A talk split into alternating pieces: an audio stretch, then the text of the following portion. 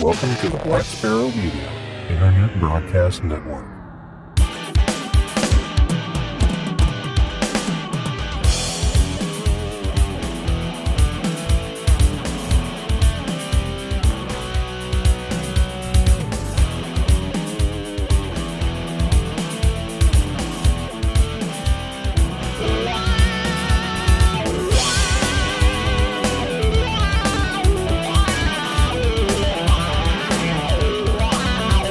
You are listening to Linux in the Ham Shack. LHS is a podcast about Linux, open source, and amateur radio for everyone. Now here are your hosts, Russ, K5TUX, Cheryl, W5MOO, and Bill, NE4RD. Well, hello everybody and welcome. You have tuned in to episode number 444 of Linux in the Ham Shack. This is our short topics episode, and so we are glad you could join us tonight, and we hope you've had a great couple of weeks. We haven't been recording lately, but we're back right before we go on vacation. So, yeah, because that's how we roll. But anyway, before we jump into our short topic, let's go ahead and introduce ourselves. I'm Russ, K5TUX. I'm Cheryl, W5MOO. And I'm Bill, NE4RD.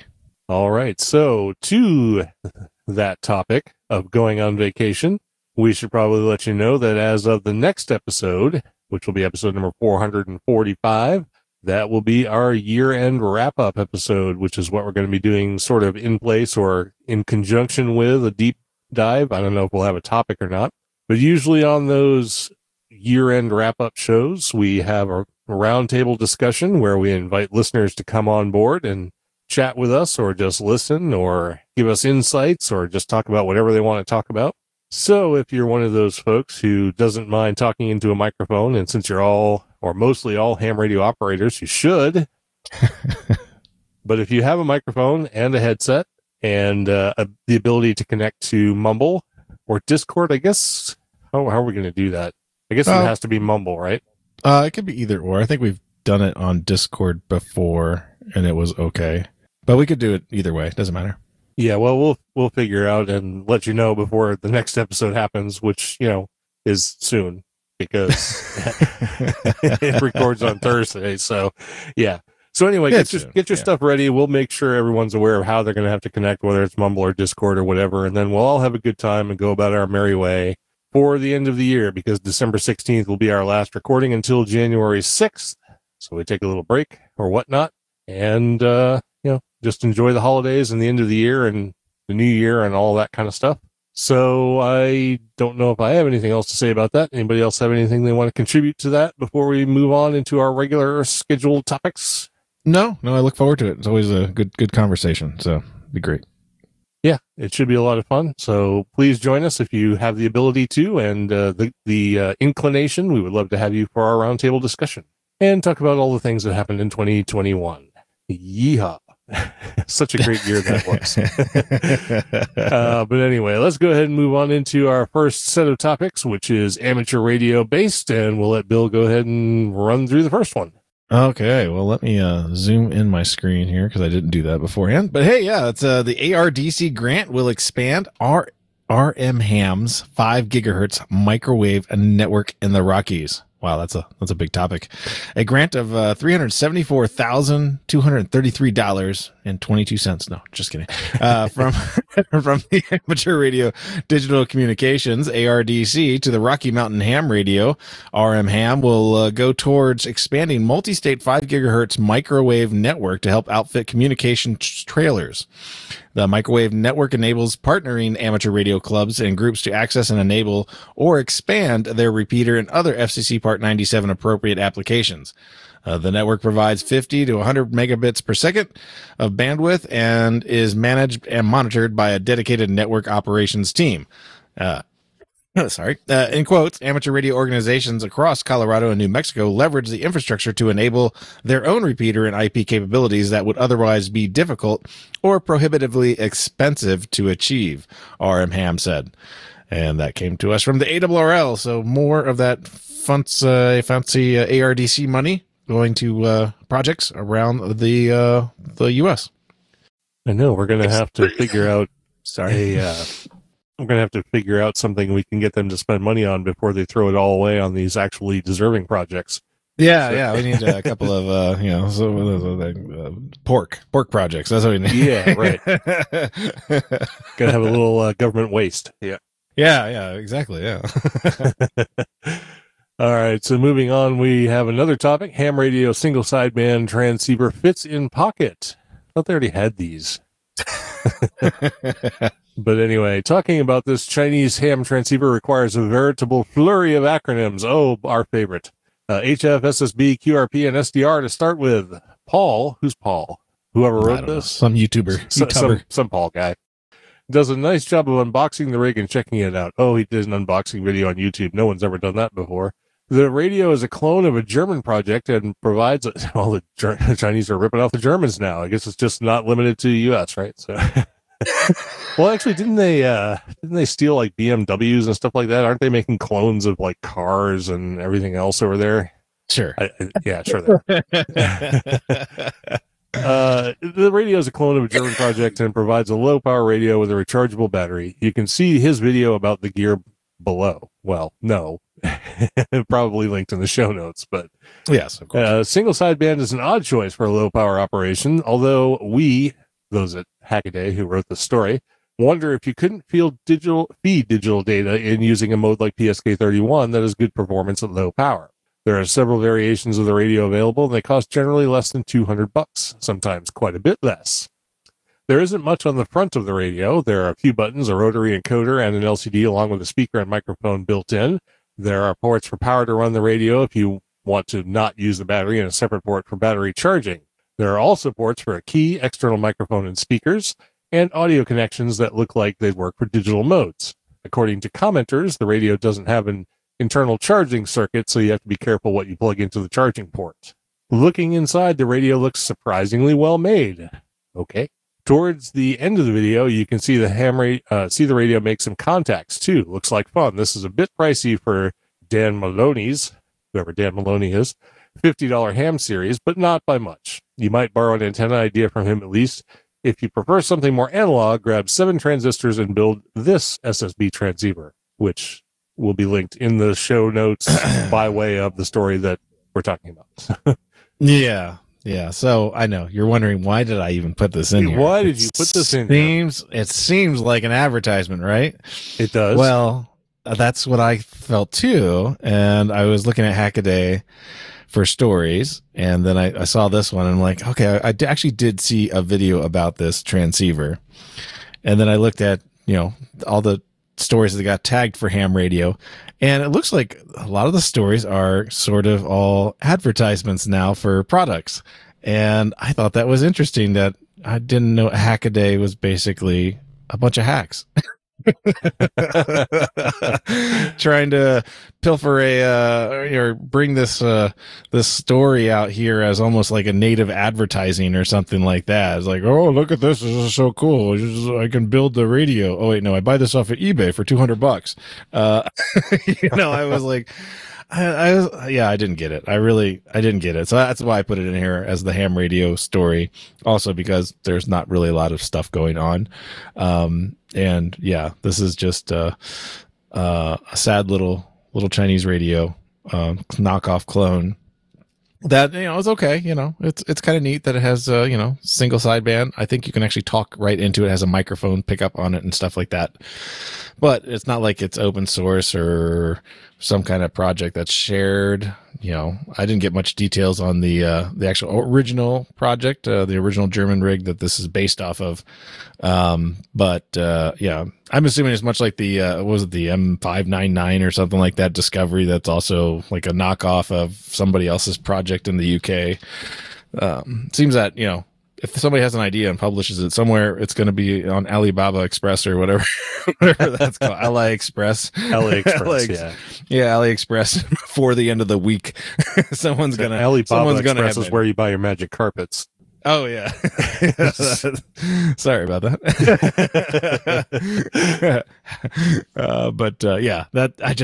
I just thought it was odd. I thought like Hackaday actually had like stories where people build things and share their crazy ideas of novel ways to do stuff with the technology, but I guess not anymore. I guess they throw in a few of these advertising things in the storylines now. So I guess that's what you can expect. That's why the word hack in Hackaday is actually like a double entendre. Yeah, I think so. Yeah, totally. They were even more clever than we thought. So.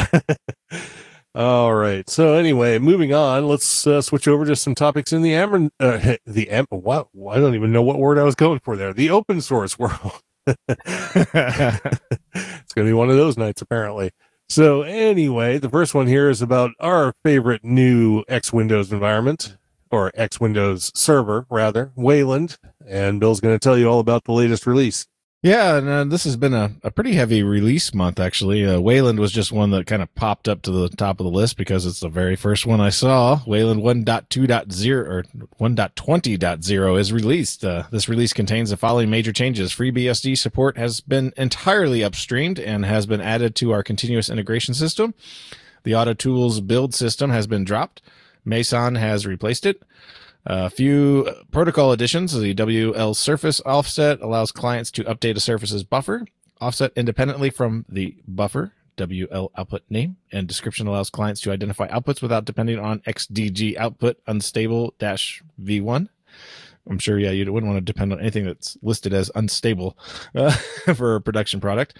In protocol definitions, events have a new type attribute and can now be marked as destructors. That sounds cool. A number of bug fixes, including race conditions when destroying proxies and multi-threaded clients. And, of course, we never have multi-threadedness anymore, do we? No, I don't think so. Anyway, yeah. And, of course, that came from the free desktop mailing list. It's just one of those things that just popped right into my inbox, and it was up on top. Another kind of cool release for those of you that follow Kali Linux. They have a new release out too, so check that out as a side.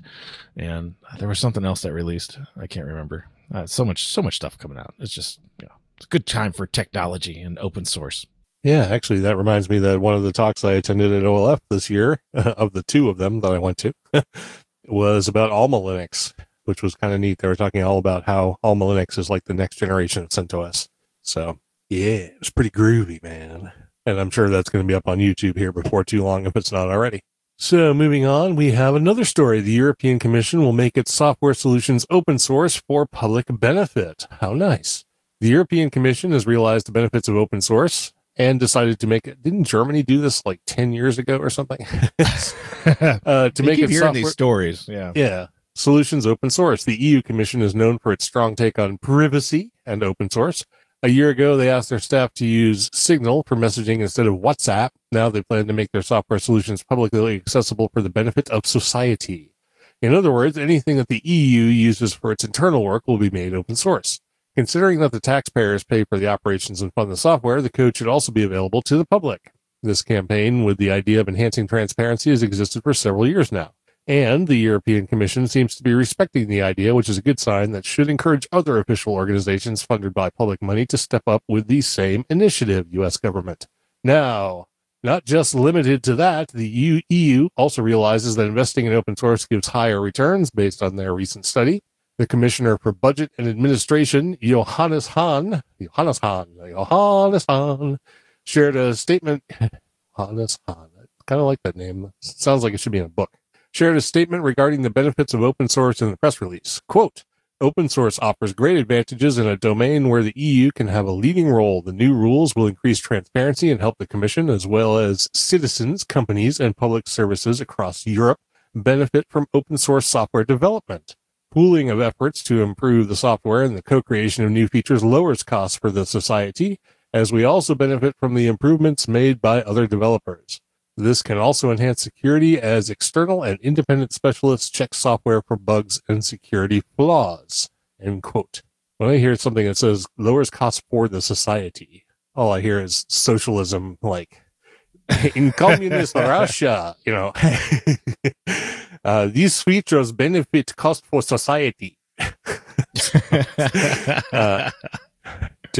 Just sounds very communist, but but no, I think this is a good thing. Looks good, and I do believe that we read stories many years ago about Germany open sourcing all of their government infrastructure as well. So yeah, and the U.S. government does too. You can go to code.gov. To a certain extent, yes. Yeah, they got the whole code.gov site. I was just looking on there, and the last bit of open source news and events on there was from 2020. So yay, new president. Way to run this department. Let's get technology back in there, you know. I guess yeah. All right, very good. And of course, that came from It's Foss. So, and a link to the entire story will, of course, be in the show notes. So, very cool. All right. That means we come down to Linux in the Ham Shack, and we're going to talk about a project we almost never get through an episode without talking about somehow. Uh-oh. But this is the latest release of WSJT-X. Otherwise known as WSJT-X. So, all right, Bill, tell us what's new in WSJT-X. I don't even know if I'm using 253. I don't think I'm not. I haven't ran an update on mine, so I don't know. I probably will be later, but we'll see. Yeah, so this is WSJT-X 2.5.3 GA. General availability release is out on the website, Win64 builds only. So Joe Taylor sent out a note to the development channel and said, "Dear WSJT-X users, as most of you know, we are mourning the recent death of our friend and colleague Bill Somerville, G4WJS, who since 2013 has contributed so much to the WSJT project. One of Bill's many WSJT-related tasks was creating installation packages for Win32, Win64, Linux, and that includes Debian, Fedora, Raspberry Pi, etc., and macOS for each new program release. At present, we have a straightforward system for building the Win64 package, the best choice for the majority of WSJT-X users, but no systems in place for building Win32, Linux, or macOS packages. WSJT-X 2.5.3 includes a feature of special interest to users who will enter the ARRL January VHF contest coming up in January. For the benefit of those users, we have decided to release the WSJT-X version 2.5.3 for Win64, even though we have not yet made pre-built packages for other operating systems." I'm sorry, just a terrible cough. The new feature for the ARRL VHF contest is an enhanced macro facility or TX messages aimed at making it easier to ask another station to QSY to a new band. The feature is described briefly in the user guide. Additional information will likely appear in the VHF contest-related forum, so check that out if you're interested in that. Pre-built packages for Win32, Linux, macOS will be added when we have created new means for creating them. 73 from Joe, Steve, and Nico. So yeah, sad news about Bill Somerville. And I've already seen a bunch of people reaching out to help fill that gap for building those installation packages, those debs that you've probably been, picking off the website, and so is everybody else in the lazier Linux community, right? Just go get the deb and install the deb off the website. Oh, that's perfect. Why is there not a lazy Linux distro? There needs to be. Yeah, it's called Arch. No, I think some other user figure out how to make it. Yeah, you figure let some other user figure out how to put it all together, and they put it in an AUR package for you, and then you just click install. But anyways, yeah, sad news, but yeah, new version out there for WSJT-X, and maybe, I don't know what type of setup that they use for maintaining the code. I mean, there's so many options out there with like GitHub Actions and stuff like that. You could spawn off jobs to build packages inside of containers and throw them away after the build's done. So there's so many easy ways to get all that stuff automated nowadays with code commits and testing and stuff like that. There's probably no reason why they didn't consider this an opportunity to look at sort of automating a lot of that stuff on commit. I'm not sure. Just not sure how they manage their code, if they're still on Subversion or something like that, where they're in a platform that doesn't allow them to do continuous integration and continuous deployments. Right. Well, it's unfortunate about what was it, G4WJS? Yeah, Bill. But at least lucky for us, the source code is still available. So for those of us who can and do install from source, you can still get the latest version of this. You may just have to wait a little bit for any package versions that aren't Windows. But I imagine they'll have this straightened out in short order. Yeah. Like I say, there's been a lot of traffic on the channel for that particular gap to be filled. So hopefully, hopefully that won't last very long. Yep. All right. Very good. So new WSJT-X with probably some new niftiness, and otherwise looks exactly the same as it ever did. So. The one thing you can count on is the stability of the WSJT-X interface. All right. Well, sadly, we're getting down to the end of the year, and we're also getting down to the end of when people actually apparently do stuff that isn't somehow family and holiday related. So our topics are a little bit light, but that's okay.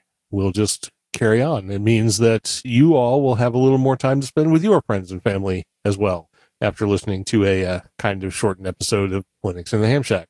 But we do have one more thing we need to do before we get out of here, and that's bring Cheryl back on. We can drag her away from her salesmanship and tell us about the social media roundup and who's joined us over the past, well, what is it now, 2.5 weeks? And we have actually had quite a flurry of activity on the social media networks. So get ready to read this nice long list. I saw the list. It's quite long. So I'll do my best to not butcher too many names. So to start the list out for our Patreons, we have Reginald Addo, William Large, Stephen Ness, Andy Cowley. Off to a great start. Great start, yeah. Andy Cowley, Gary Tibbetts, Bryce Johnston, David Scarf, David Slaughter, Jim Lawson, Patrick Ang, Douglas Schock, Eric Guth, Brandon Rozak, John Spriggs, Robert Lewis, Robert Pitts, Douglas Rutter, David Jakeway, Darren King, Cubicle Nate, Erna Costalla, Samuel Vimes, Peter Caffrey, Richard Gordon, Paul Griffith, Jonas Rulo, Donald Gover, Herb Garcia, Steve Sainer, Steve Metcalf, William Heckelman, Randolph Smith, and Andy Webster. For our subscriptions, we have Vincent Martin, which is new. Welcome aboard. We have Bob Allberg, Paul Mooney, Chris DeLuca, Eric Muller, Carl Backus, Isaac Gear, Thomas Foy, Michael Bradak, Kevin Ivey, Tony Coberly, Ronald Ike, Johnny Kenzie, Peter Spots, Fred Cole, Bill Piotr, Jeffrey Boris, Robert Halliday, Wayne Hale, John Clark, Steve Hepler, Michael Jopling, Howard Dittmer, Todd Bowers, Michael Carey, A. Taylor, Dylan Engel, Jim McKenzie, Bill Collins, Robert Black, Darren King, Randolph Smith, Robert Yerke, Steve Biella, Alan Wilson, Mark Farrell, and Jeff Zimmerman. Okay. For Facebook, we have Victor Ford, Sandy McTaggart, Matt Canatiempo, Ken Campbell, Rarick DB, H.T. Perry, and David A. Johnson. For Twitter, we have at W0DHC, at Patio3900, at Dirk JH, at Stephen Browning2, at Marvelous Fiala, at M0TZX_radio, and at Thundar. On YouTube, we have Chris Bradshaw, Jibril Ezza, Bill Krause, Lawrence Silverstein, Ivan, Dan, N9BAV, Rob Shute, F4FEE Jocelyn, and DS4GZB. On Discord, we have Inishir, K6DRL_Daryl, MM0CJT, and ZS6KX_Coos. No one joined us on the mailing list, and no merchandise sales. All right, so I'm going to start a pool, and we can all guess a date, and we'll pick a prize for whoever gets closest to the episode that the subscription list goes Vincent Martin, Bob Allberg, yada, yada, yada, yada, Jeff Zimmerman. So... What? When Cheryl decides to throw in the towel and stop reading, just go. Yeah, just go. Trust me, it's getting closer. That's kind of where I thought. Yeah, it's like reading a whole story, just going through all those, like 2 or 3 stories now. Yeah, Jesus, exactly. Yeah, that's great. Luckily, we only do this one episode out of 3, right? Yeah, right. And we always do it at the very end, so you can skip this part, you know, until yeah. But if you want to hear your name, which apparently Steve did in the chat room, because he said you read his name perfectly. So I'm not sure which Steve. Steve Annis, I think, was that Steve? Maybe, I don't know. I think he's one of the newer Steve. We have a few Steves. So. Need to light a cigar here. Jeez, oh, come on, hack it up. Yeah. Oh, there you go. Yeah, Darren says you could just pre-record it and play it back at 2x speed. And then the people who are listening at 2x speed will hear it at 4x speed. So, yeah, that might work. That would really be trippy. Michael Gary, Dalen, Bill Collins, Black King, Smith, Yerk, bye. Yeah, well, Steve said he listens to the show normally at 1.5 times, which is what I usually listen to podcasts at. And this is the first podcast that he's able to listen to live, so my inclination was to start reading things really slowly. So nice. Yeah, I do that too. I listen to it fast, but like I listen to a few live ones, and I don't notice it so much when they're live. But if I play them at one speed, they sound terribly slow. I don't know what the difference is. Whether if it's just live, I'm just engaged because it's live, or yeah, it's just psychological at that point. It's like, oh, this is so slow. Why is that? Especially when you hear their intro music running really slow. You're like, what's going? Oh, I didn't have it at. I don't really listen at 1.2 now. I actually slowed my listening down because 1.5 was making me a psycho. back in the early to mid 90s, I had a job that required me to listen to media at double speed and sometimes even triple speed. Ugh. And so I had to do that 8 hours a day, every day. And so I would get home and like normal speech would be slow. Like just, come on, say what you got to say. Speed up. Let's go. Yeah. So that was always fun. But all right. So anyway, that brings us down to the end of the show. And I think we had as much social media roundup as normal content, but that's okay. We did have some folks join us live tonight in the chat room who are with us and, being our peanut gallery and talking to us and giving us insights as we bring the show to you. We want to recognize them. We had Don KC9ZMY, Steve KJ5T, Darren VK60K, and Ted WA0EIR. Thanks everybody for being here. We appreciate it. And thank you to all of you who listen to the show and who join us on social media platforms and who subscribe to us and donate financially. We really appreciate all of that. And we really hope that we can get to see some of you all in May 2022, because so far it looks like Hamvention will be a thing, but we know come March something might change. But in the meantime, hang in there. Hope you have a great holiday season. We do have one more episode coming up before we sign off for the year and come back on the 6th of January. But that is going to be our year-end roundup. So if you have headphones and a microphone and want to join us, please do that. We'll give you all the deets here in the next couple of days. And with that, let's go ahead and get on out of here. This has been episode number 444 of Linux in the Ham Shack. I'm Russ, K5TUX. I'm Cheryl, W5MOO. And I'm Bill, NE4RD, 73.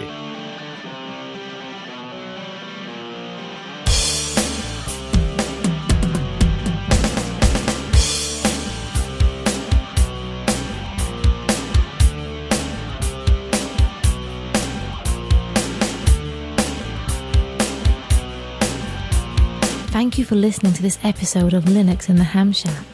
LHS is a community-sponsored podcast. The show is recorded live every Thursday at 8 p.m. Central Time, ± QRL. Connect to the live stream at url.bcts.info/LHS live. Our website is located at lhspodcast.info.